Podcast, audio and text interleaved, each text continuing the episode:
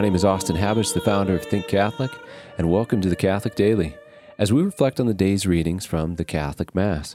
Today is Saturday, June 3rd, the memorial of St. Charles Lwanga and companions, and our first reading is from the book of Sirach.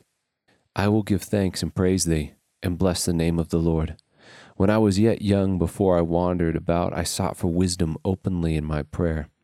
I prayed for her before the temple, and unto the very end I will seek after her. And she flourished as a grape soon ripe. My heart delighted in her, my foot walked in the right way. From my youth up I sought after her. I bowed down my ear a little and received her. I found much wisdom in myself and profited much therein. To him that giveth me wisdom will I glory for I have determined to follow her. I have had a zeal for good and shall not be confounded. My soul has wrestled for her, and in doing it I have been confirmed. I stretched forth my hands on high, and I bewailed ignorance of her. I directed my soul to her, and in knowledge I found her. I possessed my heart with her from the beginning, therefore I shall not be forsaken. A reading from the Holy Gospel according to Mark.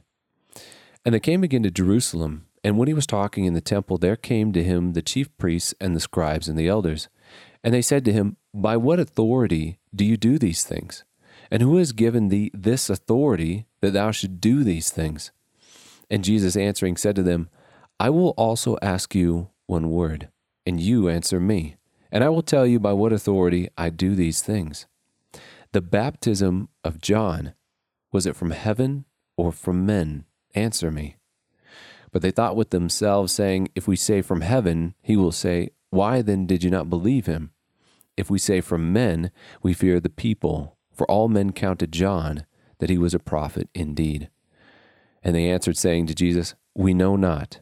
And Jesus answering said to them, Neither then will I tell you by what authority I do these things.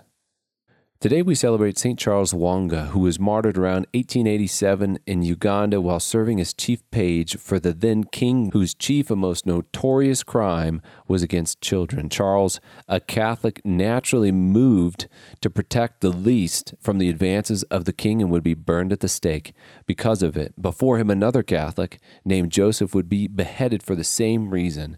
These men acquired wisdom through what the first reading calls wrestling it says, My soul has wrestled for her, and in doing it I have been confirmed. The term wrestled in the verse probably sounds strange to us, but it is the most accurate translation of the Greek, which is from the verb paleo, to wrestle.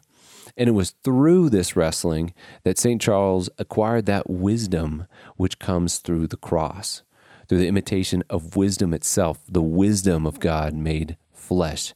And like Jesus in our gospel today, Charles' wrestle was caused in part by challenging the unjust authority of his day and with a greater authority and a greater wisdom, which all of us also have and possess via our baptism, as Jesus cites against the chief priests of his day. The baptism of John, was it from heaven or from men? Answer me. For it is at baptism that we come to participate in a greater ultimate authority than those found in the world, the authority of Christ the King, and a greater wisdom than that found in the world through the reception of the Holy Spirit. And for what?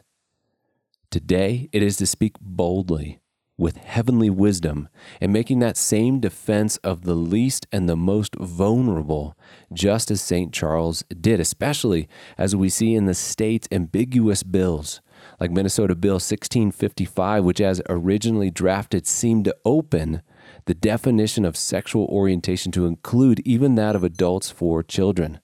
Then later, under political pressure, amended to explicitly exclude children, thank God. But it does go to show the wrestling times, not entirely unlike St. Charles, in which we live. So today, let us pray for St. Charles' intercession for the protection of the least and the most vulnerable, and for the courage to struggle with Christ to attain that wisdom which comes from the cross. Thank you for listening. I will be praying for you. Please pray for me. And God bless.